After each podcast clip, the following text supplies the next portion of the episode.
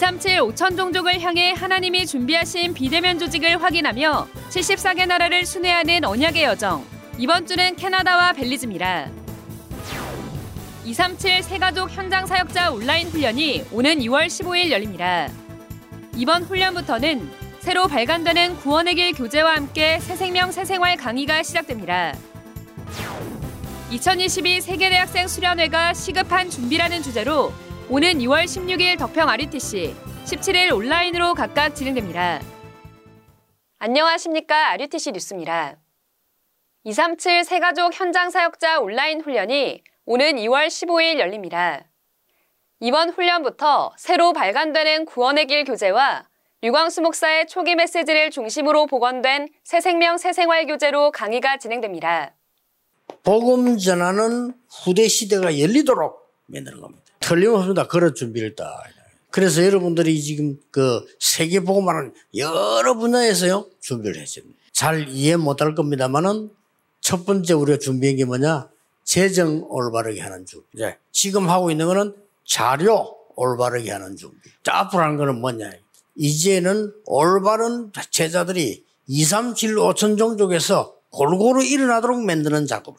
복음 전하는 후대 시대가 열리도록 우리가 해야 할 그릇 준비는 다락방 자료를 올바르게 정리하는 것이라고 류광수 목사는 말합니다. 이러한 의미를 두고 류광수 목사의 지도를 받아 진행한 다락방 교재의 개편 방향과 내용에 대해 소통하고자 합니다. 가장 중요한 첫 번째 개편 방향으로 복음 편지와 새 생명 새 생활 등 모든 교재는 초창기 류광수 목사의 친필본, 초판본을 기준으로 수정, 보완하였습니다. 이를 토대로 누락되거나 변경된 내용과 뒤바뀐 목차를 바로잡았습니다. 현장 복음 메시지의 경우 누락된 9개의 메시지를 복원하여 기존 65과에서 74과로 개편하였으며 전도훈련 교재 1단계는 누락된 12과를 복원하여 총 16과로 그 외 EBS 기초훈련과 EBS 개인 양육 메시지도 초판에서 누락된 부분을 복원하였습니다. 평신도가 읽을 전도훈련 교재는 기존에 있던 5과 관계중심 전도가 없어지고 전도 체험이라는 내용이 실렸었는데 관계중심 전도를 복원, 수정하였습니다. 그리고 바뀐 목차도 친필본에 따라 바로잡았습니다. 지역 복음화를 위한 다락방 전도 전략의 경우 1993년 강의안과 두 번째 판본에 따라 뒤바뀐 목차를 바로잡았고 1993년 강의를 따라서 목차를 분류하였습니다. 전문교회 훈련도 원래 제목인 세계복음화 유언 훈련으로 교재명을 바꾸었습니다. 뒤바뀐 목차도 친필본에 따라 바로잡았습니다. 전도 캠프 시대의 전도학은 한 과가 줄고 목차가 바뀐 것을 바로잡아 81과로 복원하였습니다.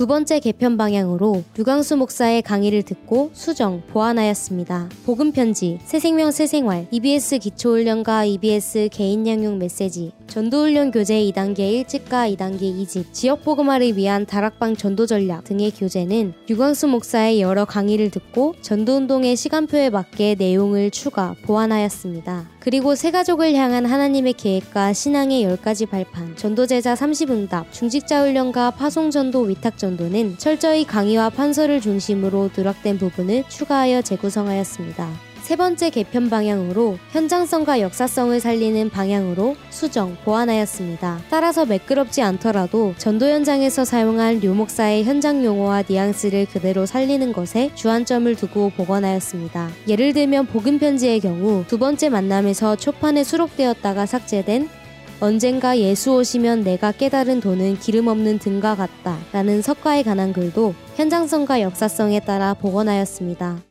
사실은 그대로 놔둬야 되는데 전에 뭐 불교 이런 같은 걸 뺐거든 자꾸만 자꾸 그 소리하고 질문하길래 그냥 빼버린 거예요. 그것도 언제 빼면 안 돼요. 왜 그러라는 거 하니까 전도하러 가보니까 불교 신자가 대부분이요. 그래서 그 사람들에게 돌아온 사람들에게 얘기해 주려고 넣은 건데 뭐그 뒤에 자꾸 무슨 말이 있기 때문에 뺐는데 그것도 뭐 제 생각에는 안 뺏으면 좋았다. 있는 그대로를 가져가요. 조금 어때면 말이 좀 부족하더라도 있는 그대로 가져가야죠.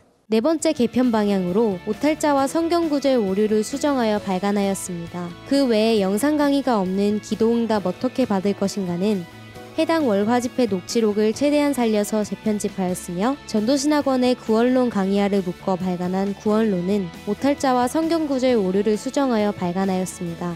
류광수 목사의 지시로 그동안 강의했던 구원의 길을 정리하여 훈련 교재로 출간합니다. 이 교재는 2월 15일 새가족 현장 사역자 훈련에서 강의하게 됩니다. 이번에 발간되는 구원의 길 훈련 교재는 지금까지 선포된 유광수 목사의 구원의 길 메시지를 듣고 그 내용을 상황과 대상자에 따라 분류하였습니다. 불신자와 청소년, 새신자, 기존 신자, 사역자, 선교 현장을 대상으로 구원의 길 메시지 총 17과가 실리게 됩니다. 성도님들의 각 현장에서 생명운동과 다락방 운동이 일어나 복음 전하는 후대들이 세워지는 중요한 시간표가 되길 기도합니다. 237 세가족 현장 사역자 온라인 훈련은 새롭게 발간되는 류광수 목사의 구원의 길을 교재로 강의가 진행되며 이어 새 생명 새 생활을 교재로 강의가 진행됩니다. 구원의 길은 2월 5일부터 위다락넷에서 판매합니다.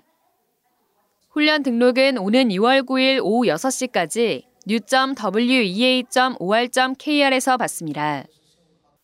2022 세계대학생 수련회가 시급한 준비라는 주제로 열립니다. 먼저 오는 2월 16일은 덕평 RUTC에서 열립니다. 오전 10시 1강과 현장팀 사역 메시지가 시작되고 11시 반부터 2강과 사역자 메시지가 이어집니다. 현장 참여 기준은 오미크론 우세화로 인한 코로나19 방역 체계 전환에 따라 다음 주 RUTC 뉴스를 통해 안내됩니다. 이어 17일엔 1차와 2차로 나누어 온라인으로 진행됩니다. 1차는 오전 9시에, 2차는 오후 6시에 시작합니다. 202 college.wea.or.kr에서 등록받습니다. 237 화요제자 온라인 훈련이 지난 25일 열려 처음으로 복음 편지를 교재로 강의가 진행됐습니다. 류광수 목사는 교재에 들어가기에 앞서 성경에서는 전도를 그냥 한 것이 아니라 영적인 축복을 누리는 세팅부터 먼저 했다고 말하며 사도 준비, 중직자의 준비, 랩넌트를 위한 미션홈 준비를 주제로 세 강의 말씀을 전했습니다.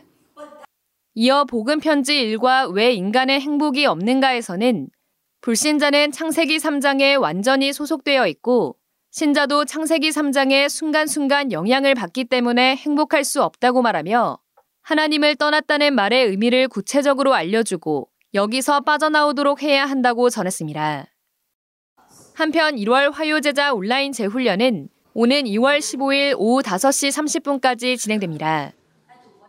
갓 영접한 새신자 우발도 어떻게 훈련시키죠? 전 한국어밖에 할 줄 모르는데 걱정하지 마십시오. 우리에겐 237 시스템이 준비되어 있습니다. weea.kr 접속 시 10개 국어 언어와 훈련 신청, 자료 안내 모든 걸 한 번에 하실 수 있습니다. 한 번에 모든 걸 해결하는 비밀번호 weea.kr입니다.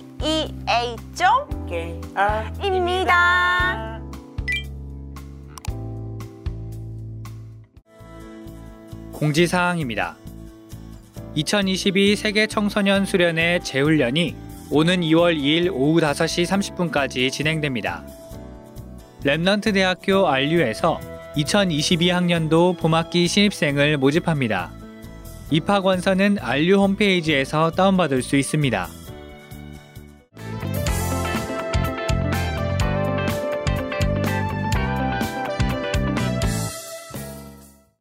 자, 찍겠습니다. 하나, 둘, 셋. 너 지금 뭐 하는 거야? 아, 나는 지금 사진 찍고 저장하고 있어. 행복한 5분의 시간대 꺼낼 거거든. 그게 뭔데? 그건 말이야. 지금 소개할게. 237 현장에 흩어진 Remnant 전도자 여러분, 안녕하세요. 한 주간 행복한 5분의 시간 가지셨나요? 오늘 소개될 두 나라도 마음속에 저장하고 행복한 시간에 기도하시기 바랍니다. 이번 주 소개해드릴 두 나라는 캐나다와 벨리즈입니다. 먼저 캐나다는 인구당 이민자 비율이 높아 이민자의 나라로 불립니다. 약 250개 민족의 이민자들로 인해 이슬람교, 힌두교, 유대교 등 다양한 종교가 캐나다 전역에 분포되어 있습니다. 2005년 아메리카 대륙에서는 처음으로 동성결혼이 허용되었고 2018년 대마초 합법화 이후에는 마약으로 인한 사망이 사회적 문제가 되고 있습니다. 캐나다는 고등교육을 받은 비율이 가장 높은 나라 중 하나이나 코로나 이후 정신병 환자가 급증하고 있습니다. 이런 캐나다에 그리스도 복음의 유일성을 증거하고 계시는 여섯 분의 선교사님이 계시는데요. 토론토 그루터기 교회 정규형 선교사님, 밴쿠버 그루터기 교회 김경근 선교사님, 키치너 워터루 안디옥 교회 권도우 선교사님, 언약의 교회 이교현 선교사님, 캘거리 글로벌 언약교회 김철현 선교사님, 예원 비전 교회 오경석 선교사님이 계십니다. 정규영 선교사님은 2002년 캐나다 토론토로 파송되시고 함께 파송된 세 가정의 사명자를 중심으로 영산업인 Remnant들이 세워지고 있습니다. 2019년부터는 중화권 복음화의 문을 열어주셔서 10가정이 함께 캐나다 복음화를 위해 언약의 여정을 함께 걸어가고 있습니다.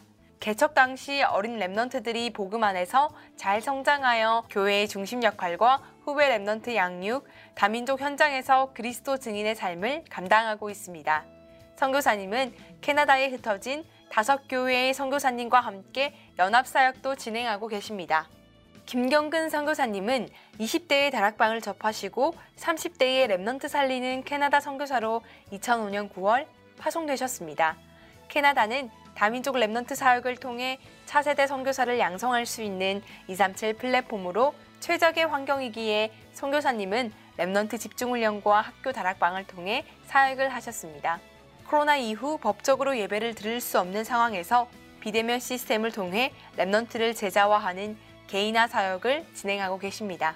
키치너 워터루 안디옥 교회에서 사역하고 계시는 권도우 선교사님은 2005년 캐나다로 파송되셨습니다. Remnant 중심으로 대학교에서 사역을 하고 계시고 코로나 이후에는 주일 저녁 시간을 활용하여 Remnant들과 주일 메시지 포럼으로 Remnant 개인화 사역을 하고 계십니다. 교회 Remnant를 중심으로 구성된 전도팀은 지역에 있는 세 곳의 요양원에서 한 달에 두 번 찬양 사역을 준비하고 있습니다. 지금은 코로나로 많은 것이 멈춰 있지만 비대면 대면화 시스템을 통해 캐나다 현장에서 복음 운동 사역을 지속하고 계십니다. 이교현 선교사님은 2011년 토론토로 파송되셨습니다. 매주 Remnant 예배와 영산업인 Mission Home, 대학 전도학교가 진행되고 있으며 매월 1회 영산업인 모임과 Summit School Remnant Day 교회 자체 Remnant 대회를 통해 Remnant 훈련을 하고 계십니다. 코로나 이후에는 온라인 사역으로 지역의 한계를 넘어서는 응답을 받고 계시며 매주 Remnant 계층별 제자 훈련 시스템이 세워졌다고 합니다. 지난해 12월에는 중직자 훈련과 임직의 축복을 누렸는데요. Remnant의 증인이 될 6명의 중직자가 세워졌다고 합니다. 김철현 선교사님은 2016년 캘거리로 파송되셨습니다. 선교사님이 전도사였던 2013년 캘거리에서 대학을 다니는 선교사님의 가족을 통해 대학 현장의 문이 열리고 교회까지 설립되었다고 합니다. 캘거리 지역의 많은 Remnant들을 살리시기 위해 말씀의 흐름을 늘 타시며 Remnant 세 가지 캠프를 통해 지역에 복음 운동이 일어날 수 있도록 기도하시며 준비 중이라고 합니다. 오경석 선교사님은 2019년 파송되시고 밴쿠버 36개 대학 중 4개의 대학에서 캠프를 진행하시며 대학 복음화를 두고 기도하고 계십니다. 코로나 이후 Remnant들이 말씀 흐름과 본부 흐름을 따라갈 수 있도록 매주 Remnant 예배를 본부 메시지로 진행하고 계십니다. 또 함께 현장에 갈 수 없는 상황이지만 Remnant 개인 다락방을 비대면으로 하고 계십니다. 선교사님은 정신문제와 약물 중독에 빠진 사람이 많은 캐나다에 치유센터를 준비하고 계시며 한글 학교를 통한 다민족 선교의 문을 열고 계십니다. 여섯 분의 선교사님은 동부, 서부, 중부에 흩어져 각자 사역하시면서 매년 하나 되어 Remnant 운동을 위해 RCC를 진행하고 계십니다. 여섯 개 교회의 선교사님과 Remnant들이 복음으로 하나 되어 캐나다에 모인 많은 다민족을 살릴 수 있도록 기도 부탁드립니다. 두 번째 나라는 벨리즈입니다. 벨리즈는 중남미에 속해 있으며 약 41만 명의 인구를 가지고 있습니다. 1981년 독립 전까지 영국의 식민지였기 때문에 영어를 주로 사용하고 있으며 주변 중남미 국가에서 많은 사람들이 이주하여 스페인어도 많이 사용된다고 합니다. 벨리즈에는 영어를 배우기 위해 많은 나라에서 방문하고 있으며 특히 대만, 일본 등 아시아 학생들이 많이 온다고 합니다. 중남미와 아시아 보그마의 플랫폼의 현장인 벨리즈에는 최봉철 차성희 선교사님이 계십니다. 선교사님은 40년 동안 목회를 하신 후 2019년 5월 벨리즈에 오셨습니다. 벨리즈에 온 많은 유학생들과 현지인 아이들에게 복음을 전하고 계시는데 이때 연결된 아이들의 부모님도 함께 복음을 받게 되었다고 합니다. 작년 4월에는 오천 종족 복음화의 도구인 빗물 정수 시설을 벨리즈 국립농업대학에 설치했으며 이때 벨리즈 공직자들과 연결되어 많은 도움을 받고 있습니다. 선교사님의 가정을 통해서 벨리즈 현장에 Remnant 운동이 일어나고 중남미 복음화의 시작이 될 수 있도록 많은 기도 부탁드립니다. 이번 주는 하루 5분 행복한 시간에 캐나다와 벨리즈를 위해 기도하기. 이번 설 명절엔 영적 축복을 누리는 세팅을 갖추고 작품을 남기는 조용한 시간 가지시기 바랍니다. 뉴스를 마칩니다. 고맙습니다.